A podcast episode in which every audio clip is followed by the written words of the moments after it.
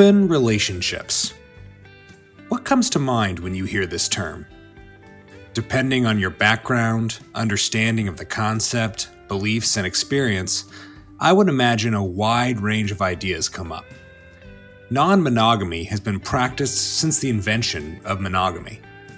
However, it is normally done in secret and is a betrayal of the trust in a relationship. In recent years, increasing numbers of couples are attempting to experience the benefits of having other romantic connections while still being in a loving and trusting marriage.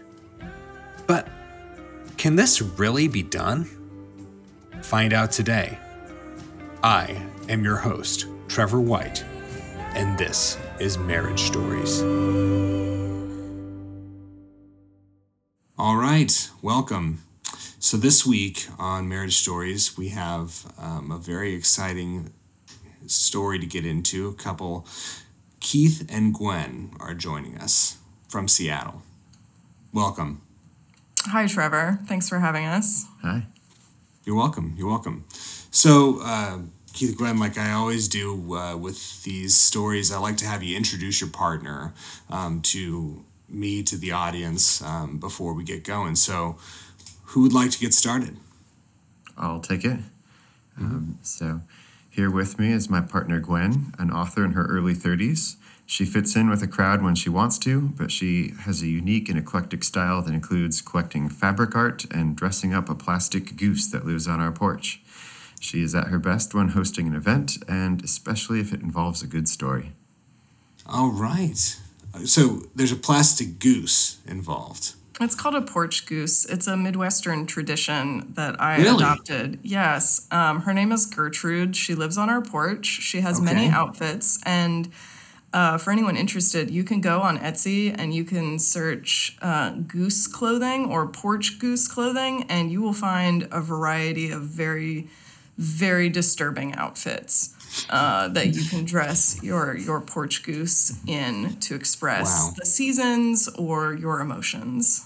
Okay. And so, so Keith, is that the general idea here? Is that she dresses the goose to fit, like it's kind of like a mood ring, mood goose. I as don't think of it as a mood ring. Um, it's more of uh, like a ritual, I think, where, you know, as the seasons um, progress, we'll see Gertrude uh, adopt a, a raincoat or, you know, something more fitting of, of a different season. It's almost time for her bumblebee costume. There's a the, the whole goose becomes a bumblebee as as a goose might dress up for Halloween. Yeah, she has nice. a Halloween costume though that's different. It's Right. a pumpkin. But I, I mentioned this in particular because um, you know one of the best things about um, you know the relationship that I have with Gwen uh, is how goofy we get to be, which you know lets Yeah. it gives me an opportunity to let my guard down, and I just wanted to give a little bit of a window into uh,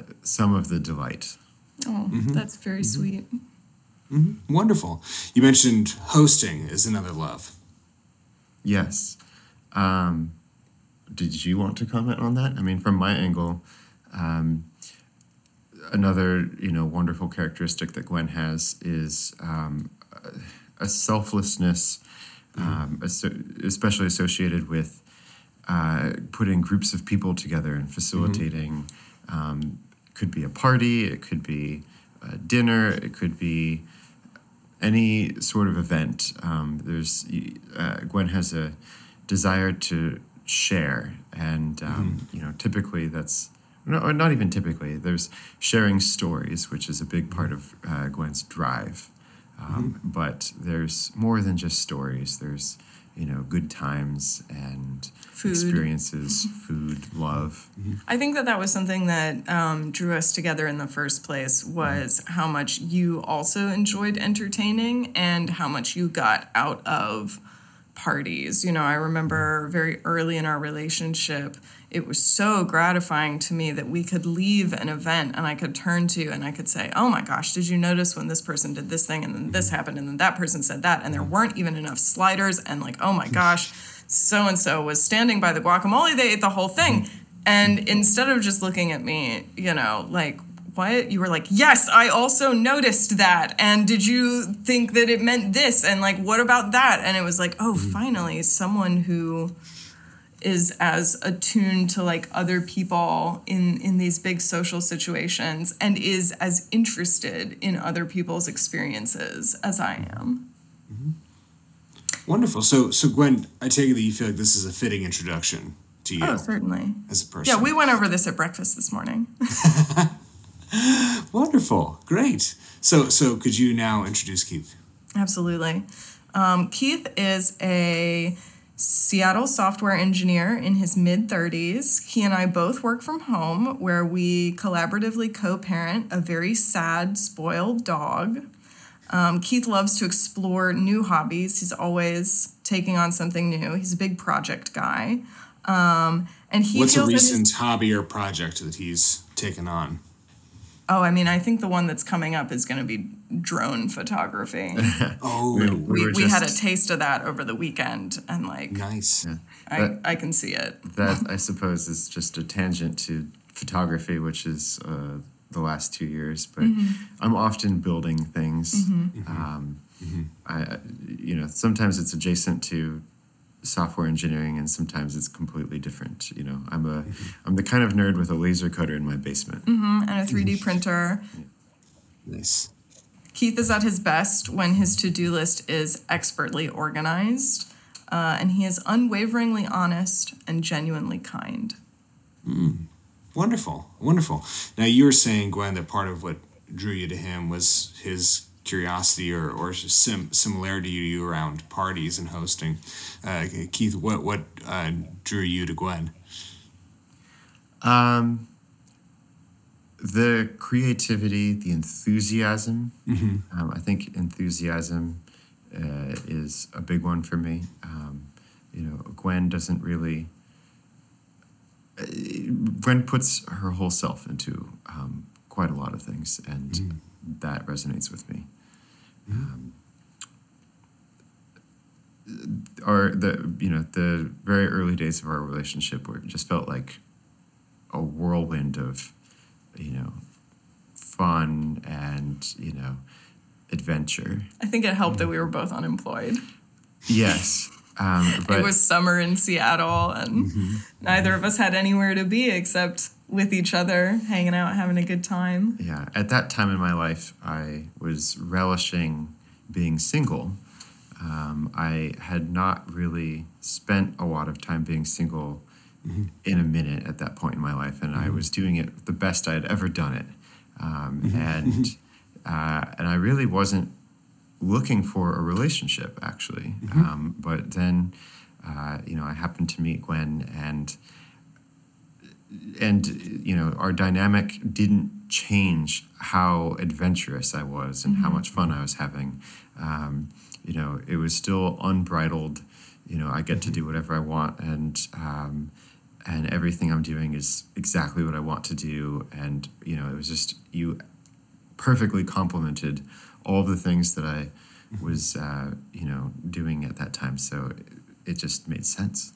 Well i mean it helps that you were doing like tremendously cool stuff and uh, So I tell us more about this. This is this is how we got to be as a couple. It was summer in Seattle. We were both unemployed. Um, what when was this? What year? 2014 um, Okay. I'll tell it from my angle, and then Gwen can tell it from hers. Um, I had just left uh, a job at a big tech company in Seattle. Um, so it was it was my first job out of college. I spent four years there, and you know I was feeling like you know I did four years of high school, four years of college, four years of you know big tech job. Uh, it's time for change. I wasn't rushing into anything else, so I took some time off. I traveled for three or four months, um, you know, just around the world in a backpack. It was an awesome experience. I got back to Seattle and connected with Gwen within days. yeah you were like still jet lagged Yeah. Was, uh, Where was this? What was the setting? tinder yeah.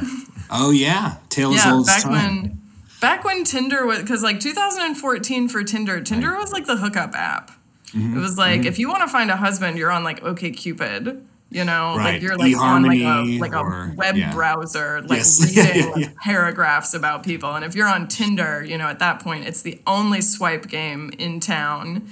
And I was Well, you call it like the halcyon days of Tinder. Like that was when people were, you know, I remember from from uh, doing private practice in Seattle at that time. People were meeting and like, you know, um, it was it was exciting. It was felt very new.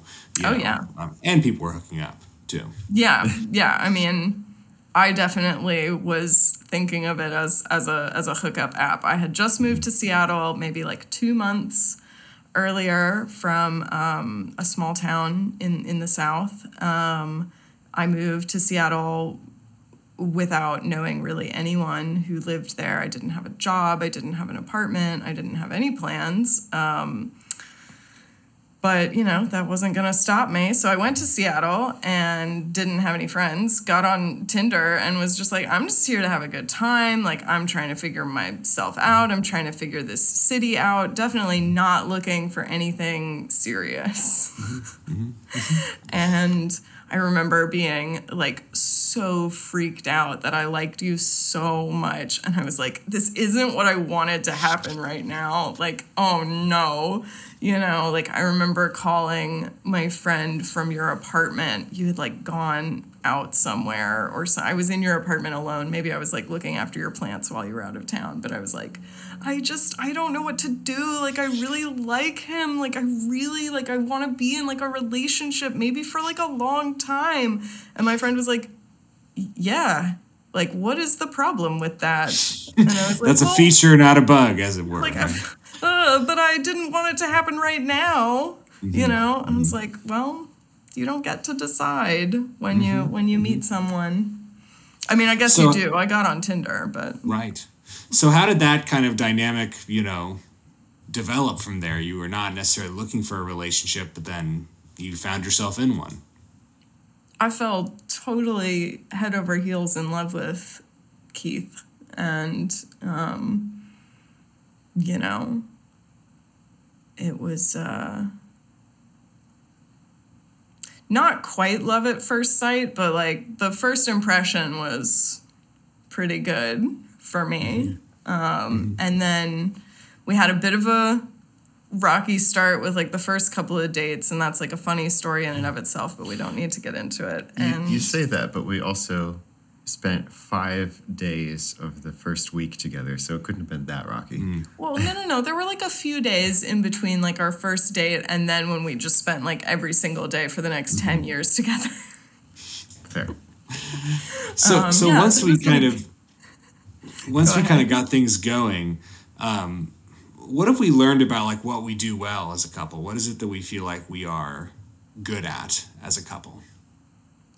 Communication. Yeah, we talk mm-hmm. about everything. Mm-hmm, and mm-hmm. I think that was very intentional early on. Um, I had come uh, from relationships where there were things that were not talked about, or there were things that I didn't feel heard around. And I just really was like very aggressive with the like, we're going to talk about everything. We're going to talk about everything as soon as it comes up. We're going to just like, there are no secrets. There's no like trying to protect someone else's feelings. Like you just have to get everything into the open and be as honest as possible and just kind of um, when you when you have that as the as the framework and the foundation of your relationship, I think it just makes everything so much easier.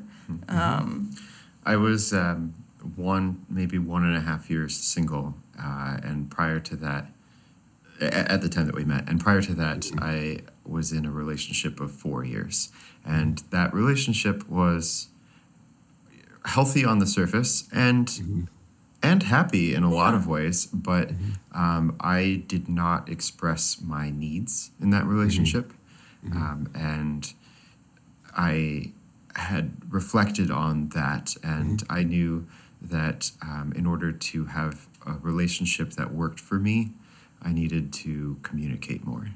Um, so uh, we started off just really feeling confidence, I think, on both our parts in being able to talk about things. And um, that became a very important foundational piece of our dynamic. Yeah, I, I, I, I knew right away, I, I felt right away from you that you were a person who was uh, uncomfortable with dishonesty, which I really like, um, mm. because it, it means that when I ask you a direct question, I know that I'm going to get the truth. And I think that I built your trust over time, you know, showing you that, like, you can be honest with me. And even mm-hmm. when the truth is, like, unpleasant, it's like, I I'm still gonna like show up and like work through that. I'm not gonna punish you for, you know, telling the truth. I'm not gonna implode our relationship. I'm gonna work to to find understanding. Mm-hmm. I like that uh, uncomfortable with dishonesty.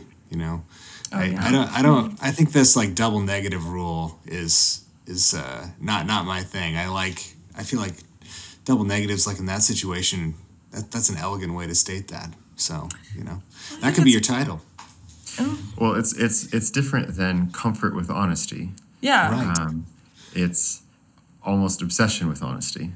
Mm-hmm. Well, I think it's actually best described as discomfort yes, with agree. dishonesty. Like mm-hmm. you are not mm-hmm. a person who can comfortably lie or even obfuscate the truth. Like you have a mm-hmm. real mm-hmm need um, emotionally to be forthright, especially when confronted with a direct question. And I'm a person who has a lot of very direct questions because um. I'm about as subtle as a battering ram, you know. So we make a great team. Yeah. So so you know, as y'all kind of developed this dynamic where communicating about everything, being honest and open was so important, I'd imagine there were some things that were easier to do that around, and then some things that were harder to do that around. I think for every couple, there's things that communicate about really smoothly and easily, and there's other things that are just more challenging. What were some of the challenges, especially early on, that y'all had to work through as you were trying to be radically honest? That's a really good question. Yeah, nothing comes to mind. The it's first been a long time. while I'm thinking about it, I will say it might have actually helped us, and I've never put this together, so this is entirely speculative. Mm-hmm, but mm-hmm. this is um, happening live on Marriage Stories. Yeah, well, we did just cover that neither Gwen or I um, were looking for a relationship at the time that we met, which also means that you have room to fail, and you know it gives you confidence, like oh, if I can't speak my mind with this person, then whatever, you know, mm-hmm. move on. Mm-hmm. Mm-hmm. Um, so, it, like, there's less at stake if you until the point that you are smitten, and then then everything, you know, then the stakes mm-hmm. fly right back in. I think the moment for me that I knew that it was that that our love was just gonna steamroll me was very early, very early in our relationship, maybe like a month in, and you know I had been coming with you to you know it's summer in Seattle, so there's mm-hmm. something doing every night of the week, mm-hmm. um, and so I'd been coming with you to all of these events, meeting all of your friends, and just having the time of my life. And I remember we were laying in bed, and you said, "Hey, no matter what happens between us." I think that you've found your people and that like whatever you know comes of this relationship like i don't want you to lose that. Like this mm. is this is where you belong. And i just thought like oh my god. Th- this guy is so selfless. I would never say this to a person like ever. Oh um yeah. And and i was like wow this guy really cares about me and mm-hmm. wants me to be happy whether or not he's involved in that Mm-hmm. I guess I'll just fall head over heels in love and spend the rest of my life with him. So, so that's always interesting to me because, like you're saying, they had this exciting, wonderful summer love, right? You know, experience that you know developed into something more than we expected. Um, at what point did we decide that we wanted to turn that into a marriage? Because there's a lot of people mm-hmm. that run into similar situations, and it takes different turns than that. Y'all chose to get married. So what what at what point did we decide to make this legal? Four years in. Um, I mean the Well that's when we had the wedding. Yeah, but my point is also that, you know, it wasn't uh, there was no direction or there was no intention behind its direction for quite some time. Oh, right? I disagree. Wow, that's really interesting.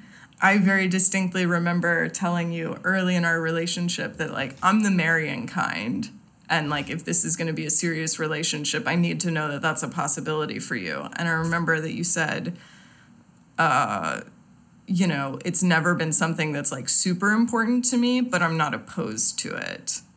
And then I was also like, How do you feel about living off the grid on a farm? And you were like, I'm into that. And I was like, Great. as long as you're cool on both of those things, like getting married and living on a farm, mm-hmm. we're gonna we'll we'll we can continue to get to know each other. Yeah, and to me, that didn't feel like a commitment. Oh um, no, but I needed to know that it was a possibility. Mm-hmm. So from there, you know, after a number of years, we decided to to do it. You know, what what inspired y'all? At what point were you like, you know what, we should we should go ahead and get married? We should get the government involved. I mean, it didn't change anything for us uh, as far as the day to day of living our lives. Um, it was more of a celebration, you know, it was a point um, in which it was clear that we were in it for the long haul, that we, there's no. Um, you know, I think it was a, a statement that uh, I don't want to go back to life without you yeah. and um, I see it more as a celebration and a, uh, an expression of commitment than anything else.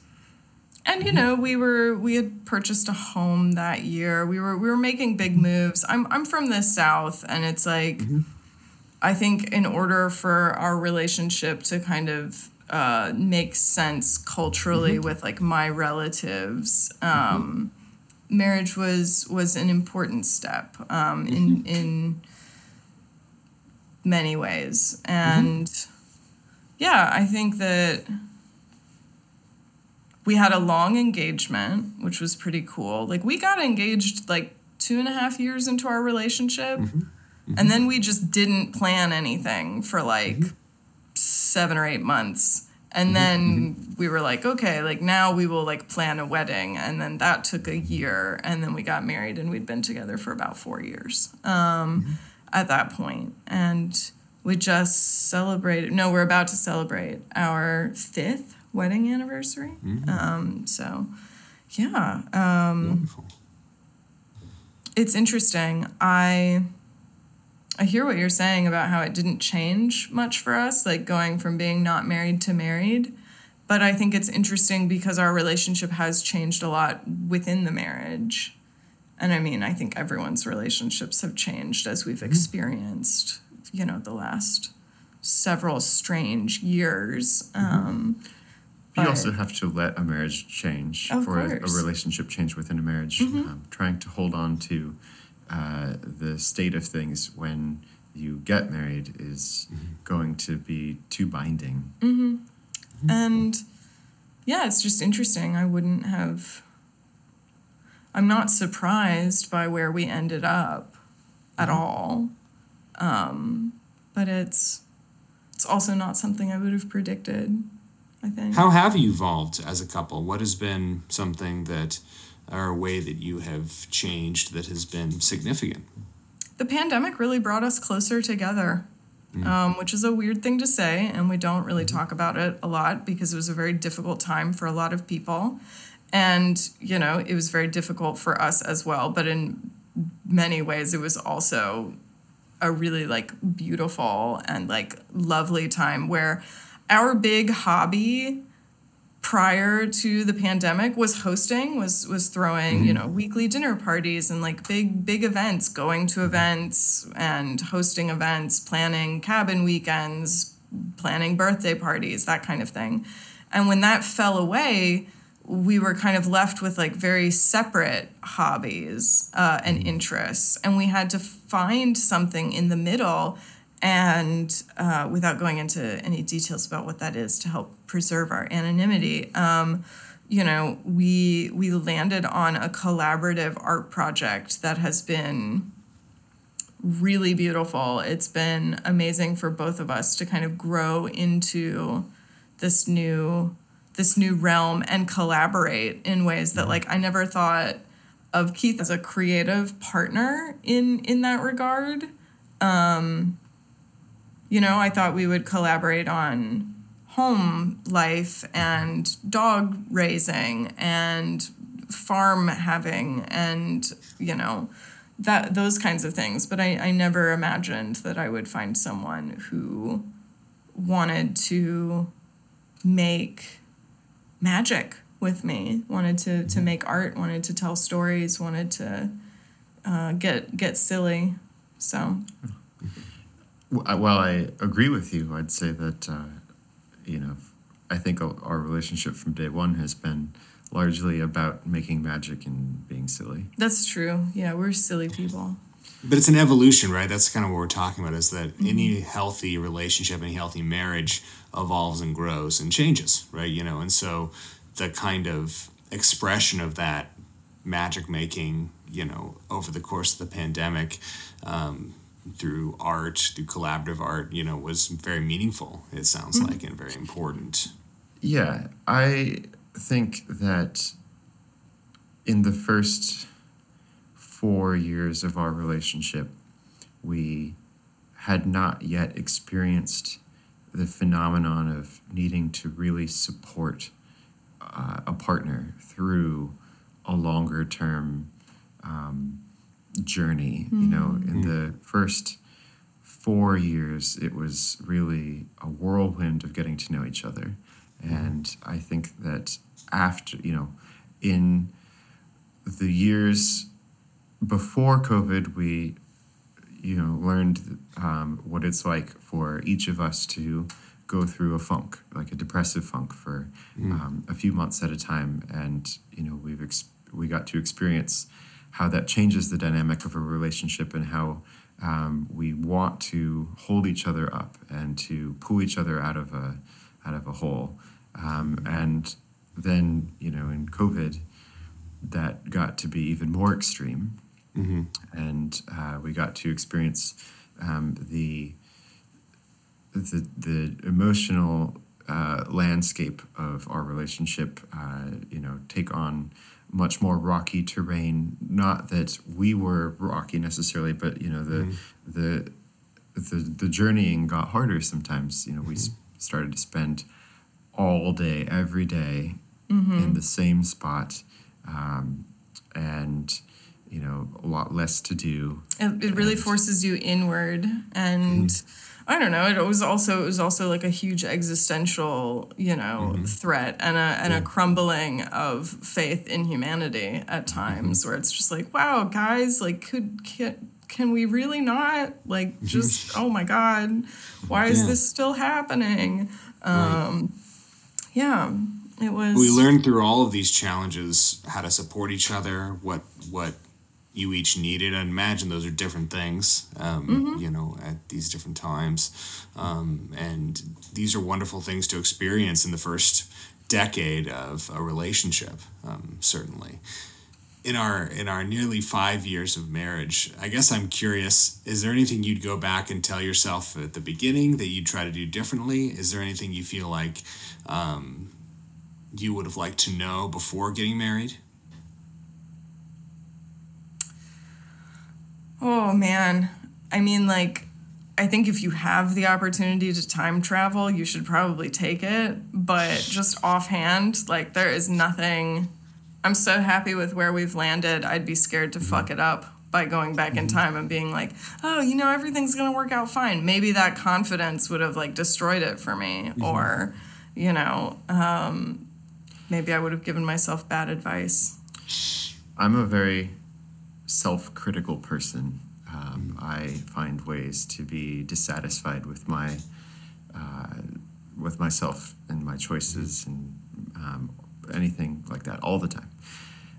I struggle to be very critical about our marriage or our relationship. Um, I am just satisfied, and um, it's perhaps a nice buoy to hold on to when I'm self-critical. Um, But you know, I, you know the proposal of you know if I could time travel, I can think of a hundred things I would tell myself about how I should handle the future, uh, and I can think of almost nothing for you know how I would better do this marriage. Yeah, yeah, it's a wonderful thing, and um, it'll be interesting as you go through your story and your journey here to see if there's um, ever any moment where you look back and and say, oh, I, I would have done this differently, or I, I would have liked to know this at this time. Um, but I think there's a wonderful sense of contentment that you all seem to have with the way things have shaken out, which is which is a beautiful thing. Um, now, an, an element of your relationship that, that is of interest, I think, um, certainly to me as a therapist, and I think to a lot of people, is it's something that's talked about a lot more these days, is that you all participate in some ethical non monogamy. Um, so, would you be um, interested or willing to talk more about what that looks like for y'all and how you first um, stumbled into that? Sure. Yeah. Um, when people first uh, find out that you're a practitioner of ethical non-monogamy, um, they have a lot of questions. We're we're mm-hmm. used to fielding questions about this, um, mm-hmm. so yeah. Mm-hmm. Yeah, so I guess you know non-monogamy is probably about as uh, ancient and as traditional as monogamy, right? You know, but the idea of like an ethical non-monogamy, right? That that we're participating in in a kind of fulsome, intentional way together with you know awareness of of what what we're choosing to do. Um, that that is a somewhat newer concept and something that's that's interesting to a lot of people. So I'm curious if you could um, speak about for yourselves, like what inspired this in the first place for you uh, before we get quite to the origins, um, it's maybe worth noting that it is, you know, we've been talking about the um, evolution and the growth of a relationship mm-hmm. over time, mm-hmm. and the dynamics of ethanol of our ethical non-monogamy are quite the same. You know, mm-hmm. we'll, we'll start at the origin here, which uh, I know that Gwen and I remember differently um, but it's also been a very long time. Well, I mean, we're two people, and we came to it two different ways. Um, and uh, you know, it's been as dynamic as anything else. Um, absolutely. Um, it, and it, it, has to be. Mm-hmm. Mm-hmm. I think that's the only way to make it work. Um, For it to fit in your relationship, especially because, like you're describing, in any relationship, relationship, right? You have to have flexibility. You can't mm-hmm. set out and say like, "This is how I'm going to live the rest of my life. These are the rules." Mm-hmm. You know, mm-hmm. rules mm-hmm. are, I think, a uh, dangerous. I mean, they're an important but a dangerous idea mm-hmm. mm-hmm. Um, mm-hmm. because, well, for a number of reasons, uh, it, it's really important to understand. It, it, rules are a proxy for your partner's comfort, mm-hmm. um, and it's much easier it, it's much safer to deal with your partner's comfort directly than to try and mm-hmm. proxy that with rules and mm-hmm. say oh well if i don't break these rules then i'm fine yeah mm-hmm. um, i think rules can also for a certain type of you know what let's just let's scale it back um, mm-hmm. and and and talk about our journey so for me mm-hmm. um, I had never heard of ethical non monogamy mm-hmm. until I moved to Seattle, which, as far as I can tell, is the ethical non monogamy capital of the universe. Um, all of the jokes, all of the rumors, it's 100% mm-hmm. true. Um, the like great San Francisco, Portland, Seattle poly mm-hmm. belt that exists up the up the West Coast is very real. Um, mm-hmm so I moved here having never heard of this concept. I get thrown in with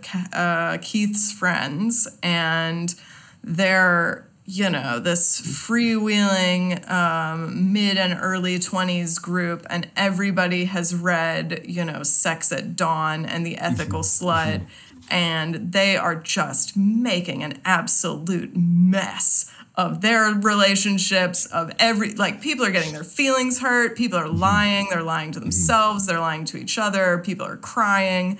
It's it's just this constant stream of like drama and nonsense and I mean, for two people like Keith and I who just love to talk about our friends and to observe their bizarre behavior, it was mm-hmm. this fodder of just like, oh my gosh, can you believe it? Can you mm-hmm. believe mm-hmm. that he did that? Mm-hmm. Here's what I would do if that was gonna and and that's mm-hmm. how I think the conversation really started was this idea of mm-hmm. like everyone around us is doing this thing and they're being really smug about it, but we can see that this is only going to end badly. It's going very poorly and we would do it differently.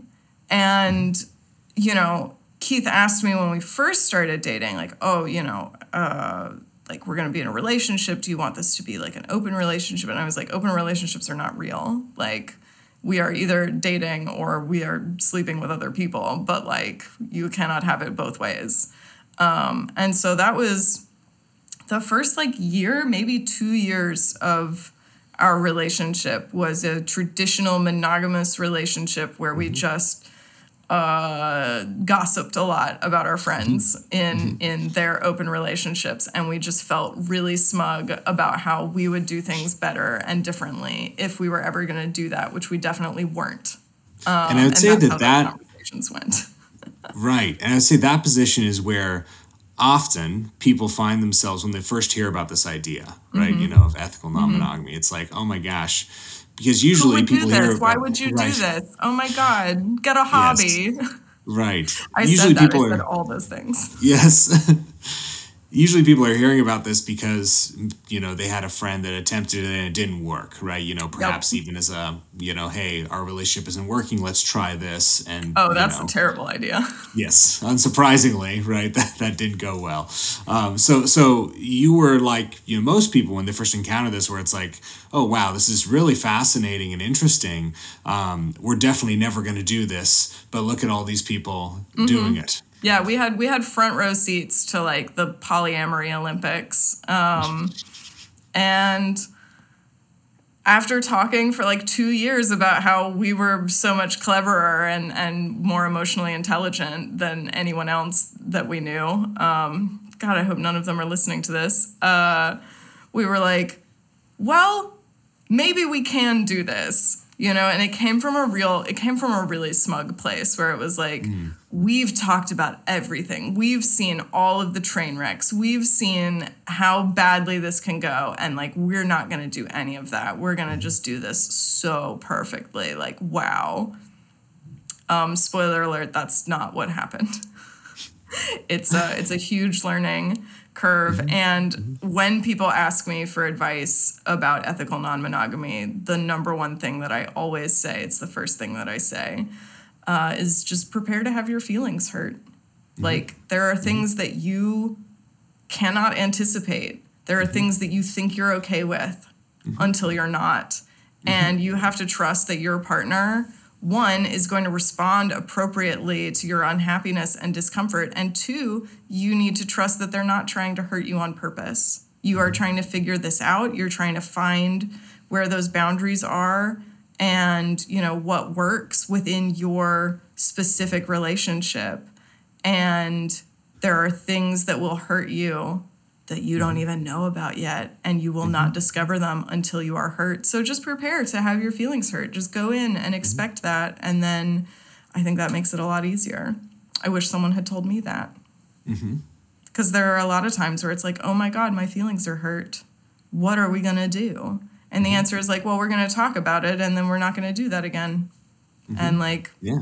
you might have some hurt feelings for a few days, but you will get through it because at the end of the day, at least for us, you know, we are each other's primary partner. This relationship takes precedent over all others. And so, kind of being able to circle back to like, this is what's important. Um, and like this is what we're focused on. This is what we're what we're trying to build. And anything that doesn't serve that is secondary. And and kind of with that, I'm curious if you could describe for perhaps audience members that haven't read The Ethical Slut or Sex at Dawn, which you know. I haven't read either of those books. We've actually Oh, never read any books about ethical non monogamy. Um, Okay, we are a yeah. terrible, terrible couple to have on your podcast to talk about ethical non monogamy. We have done no research, we attend no support groups. We are just like making it up. Well, I would say you've done social research, right, as you described. Oh, yeah, well. right. Yeah, Yeah, but, but and- but for folks that maybe haven't you know encountered this you know in in more depth, I'm curious how you would describe your relationship specifically. Is it is ethical monogamy the right word? Would you say you're in an open relationship? There's people who have all sorts of different ways of making meaning of that. Hmm. Yeah, there are a lot of labels. Yeah, and it's been dynamic for us. Um, You know, in the beginning, we called it open. Um, I think that, you know, we've dabbled in what is t- called polyamory, but we don't necessarily Yes. identify always as polyamorous. No. Um, I think we might find uh, some answer to that in one thing that I think was missing in in uh, the last bit, which is, you know, if a person's feelings are going to get hurt, um, and if it's so complicated, you know, I think we missed the the motivation um, and why anyone would want to do this. Uh, it, it's certainly not to prove a point. Oh, okay. what? Why have you been doing this? I've just been trying to prove a point. Right, there's challenges, but like you're saying, there's there's there's the the benefit outweighs that, right? The challenge, the the, the hurt feelings that can happen.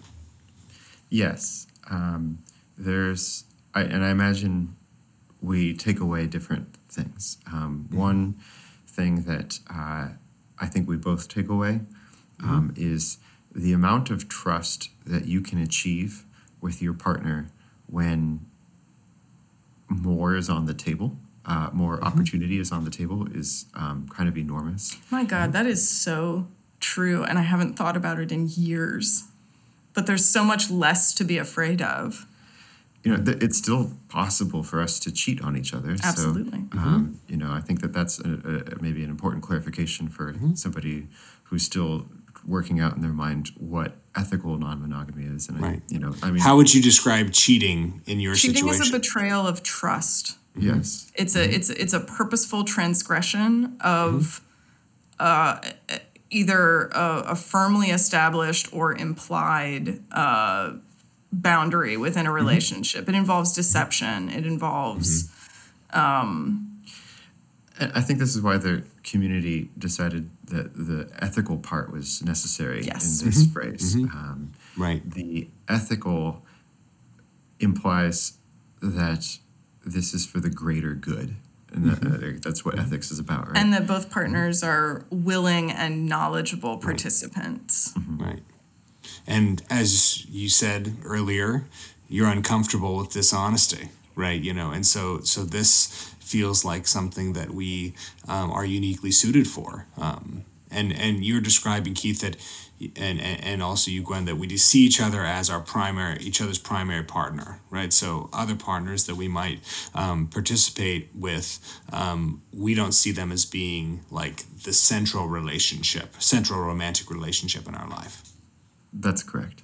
Mm-hmm. Um, and it's, um, you know, nothing against anyone else. It is, mm-hmm. um, mm-hmm. just that we have a commitment to each other and uh, we prioritize each other. Yeah, that's what we both wanted from our relationship. Yeah, and an important thing uh, that makes the whole uh, the whole system ethical is being clear about that with everyone involved. Yes.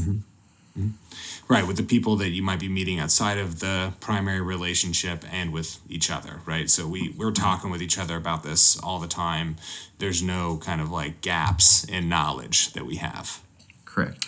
And and I will say that some couples do practice sort of a don't ask, don't tell policy. And mm-hmm. really, you know, it's whatever works for your relationship. Like I'm not mm-hmm. here to tell you that you have to have like weekly check-ins or like a big mm-hmm. spreadsheet. We don't have either of those. Um, mm-hmm. but you know, it, it, it really it, it's such a it's such a delicate thing. Mm-hmm. And it's and it's such a deeply personal decision that like i really don't think you can just pick a, a label or a model or a method and just say like we're gonna follow that. We're gonna you know we're, we're chapter nine like that's us. And go from there because people's comfort levels with things are different. Something that surprises people a lot is that um, Keith and I have very uh, different comfort levels with with different things uh, extramaritally, and so like there are things that are on the table for me that are not on the table for Keith. There are things that are on the table for Keith that are not on the table for me, and mm-hmm. it doesn't have to be Right. equal. It doesn't have to be fair. It doesn't have to be balanced. It just mm-hmm. has to feel good for both people involved. Mm-hmm. and this is the benefit for y'all of kind of coming up with something that is sort of intuitive right that isn't just like you're saying we read this book and we're gonna we're gonna pick this off the shelf and then graft it onto our relationship it's like hey this is what kind of would be interesting maybe or, or It was also a something that we- tremendously slow process for mm-hmm. us. And I think mm-hmm. that that's really something that, like, people, especially when they're coming from a monogamous place in their mm-hmm. relationship and they're like, let's open this up, they just like kick the doors down and they're like, it's, it's on. And it's like, that is. We we were like yes we are in an open relationship and then we did nothing with that for 6 months except was- talk about it. Yes, it was very speculative. Mm-hmm. It was all talk with amongst each other, Mm-hmm. um, not really broadcasting anything either. No. Um, just about the what ifs Mm-hmm. and the whys and the hows Mm-hmm. um, until we took very small and incremental steps to try things um, and did lots of checking in with each other. And there were some steps where it was like, ooh, that I didn't like how that went, and that makes Mm-hmm. me sad, and I don't want that. And so it was like, okay, we take a step back from that. Maybe we Mm-hmm. revisit that situation later. Maybe we figure out, you know, what needed to happen instead when we when we try something like this again. Like it was Mm-hmm. very very slow. It, it's hard to imagine that blueprints can be directly applied generically to a relationship because mm-hmm. everyone's goals um, mm-hmm. are different and everyone's comfort levels are different. And mm-hmm. um, it and this is why our rules are not symmetric. Um, a relationship is not a board game. It's not like you lay out all the pieces and you get out the instruction booklet and somebody explains what the what the end goal is and then everyone, you know, rolls the dice. It's like this is this is a life that we're building together and mm-hmm. you have to be flexible, you know, like uh, for us like the fact that I have sort of like cancellation privileges where it's like if I'm having a really bad day and you have a date tonight, but I like really need you to be home and to support me while I like mm-hmm. cry and eat popcorn, like I'm I'm gonna ask you to stay home with me and mm-hmm. like that's you know that that's Mm-hmm. I, I take I take priority. Mm-hmm. And and you know it's I don't even have to justify like why I need mm-hmm. that. Um and and the same is is true. It's a it's a constant negotiation. Yeah every relationship is different and thus there aren't really off the shelf parts that you can just throw at it. You have to Right. custom build um, all of your attachments. And I think that's what I love about doing marriage stories, talking with couples about all the unique ways that people connect because it's you know the same of any relationship, right? That that um, you know we have to be you know tailors right? You know when we're building a successful relationship and, and and custom fit it to what works for us right? You know there's no one size fits all thing. And i think that that's wonderful to hear how for yourselves that has evolved in this way right? Where it's like hey this this is something that's interesting that um, adds to our relationship that deepens the trust that we have with each other. And um, it's challenging too but but being in a relationship is challenging. Uh, being in a marriage is challenging. And um, i think that's a wonderful thing that um, y'all have chosen for yourselves. Um, and, and i'm curious like where you know not just with the kind of ethical ethical non-monogamous part of this but where are you wanting to go as a couple? What's what's the next chapter for y'all? That's a really good question. Thanks. We you know uh, it's uh, hard to imagine living life without aspiration. Uh, without aspiration i think you feel stuck. Um, and we, we carry our individual aspirations um, and a huge part of our relationship is supporting each other to achieve our individual aspirations I'm not sure that presently we have um, relationship focused aspirations. You know, we have together aspirations for sure. You know, uh, you know, move into the future farm, build a you know a resort or something out of mm-hmm. it. Have um, five dogs. Yes. You know, um, The goose is coming to the farm, right? Oh, yeah. I think Everyone needs to know where the goose is going. build an incredible garden. You know, but um, our relationship is not the end; it's the mm-hmm. means. Mm-hmm. Yeah, I would say that right now our relationship feels very solid. It feels very, very firm, very safe. And goals right now are kind of professional. You know, I'm working on a book and trying to get that published, and you're working at a startup that's going really well. And we're just kind of like doing doing our home routine um, really well. I know that in the future, you know, we might move, we might um, change jobs, a- any number of things could happen. But um, as far as like the future, I think the, the, the things that we're really focused on right now are kind of, um, I don't know, individual, personal. But we have these kind of exciting, you know, future goals of living on a farm together, maybe, you know, um, making that into a resort of some sort. Th- these are exciting things for y'all to be thinking about. Um, I'm always curious, like when we get to a point, um, you know, where people start to look at your relationship and think about the kind of broad arc and themes that have emerged, like, you know, say your 50th wedding anniversary, right? You have your friends there and they're toasting you. What would you like them to say about Keith and Gwen at that point? I don't I, I I don't think there's any way to know what our mm-hmm. relationship will have accomplished or have mm-hmm. meant in in another 45 years. Um, I mean, we are at the beginning of a very long story. I have a slightly different take, I suppose. Um, you know, I was just thinking about the last few uh, minutes of conversation and uh, around goals and aspirations. And, um, you know, this got presented in this kind of individualistic way where, you know, uh, I'm pursuing something, Gwen's pursuing something. And I'm not sure that that really conveys the feeling that I have. Um, Gwen's goals are my goals too.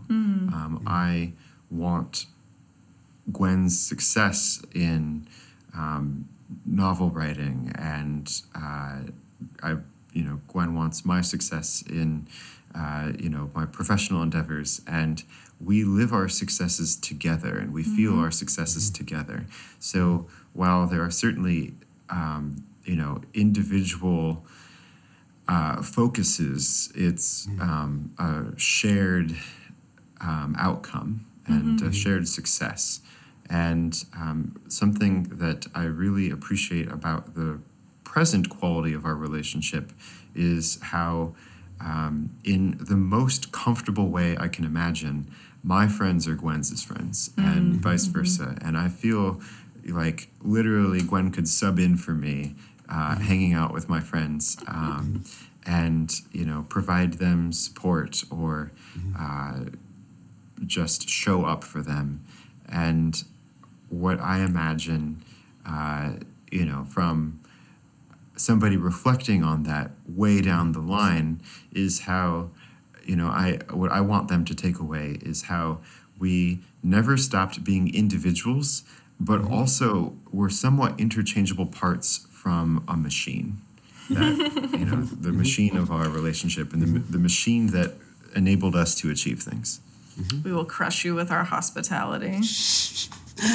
Well, I love that. And here's to y'all and that journey that you're on. And I hope that um, many folks are there to celebrate you at that point.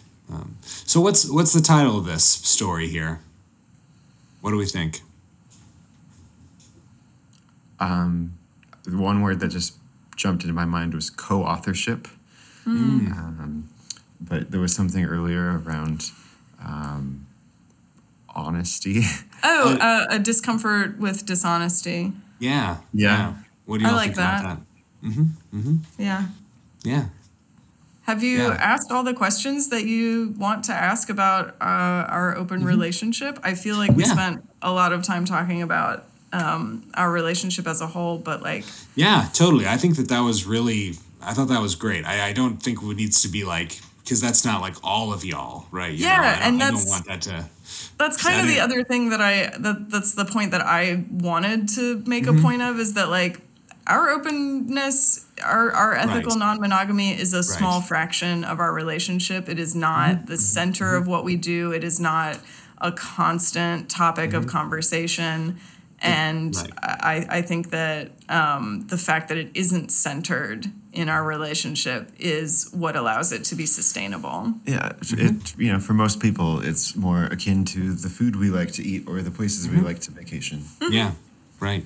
Totally. I think that that's, in my experience at least, there's kind of an inverse relationship, kind of like you were saying earlier, between um, how much we talk about our openness and how healthy it is.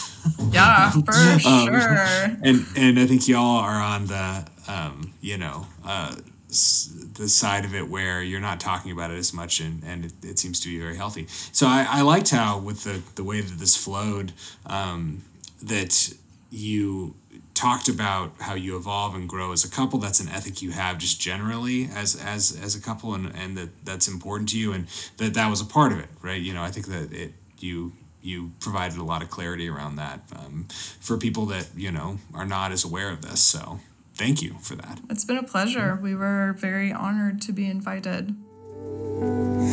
Where goes the time? Thank you for listening to today's episode of Marriage Stories. As always, I am your host, Trevor White. Production of this episode was done by Gabe Martinez. Music provided by OK Carroll. Our website, where you can find all of our episodes and sign up to receive new episodes direct to your inbox, is launchtoland.com. Once again, that's launchtoland.com. Feel free to follow along on all of our social media channels at Launch to Land, as well as our YouTube channel. Starting your own marriage story? Head over to launchtoland.com and check out our premarital counseling video series with host and licensed marriage and family therapist Trevor White. This comprehensive series will prepare you to take off in the marriage you want. Listeners can use a special promo code PROLOGUE to get 15% off your first purchase. Once again, that is promo code PROLOGUE to get 15% off your first purchase. Enjoying marriage stories? Please subscribe, like, share, tell a friend, and leave a five star review. And as always, be sure to join us next week as we take another marriage story off the shelf.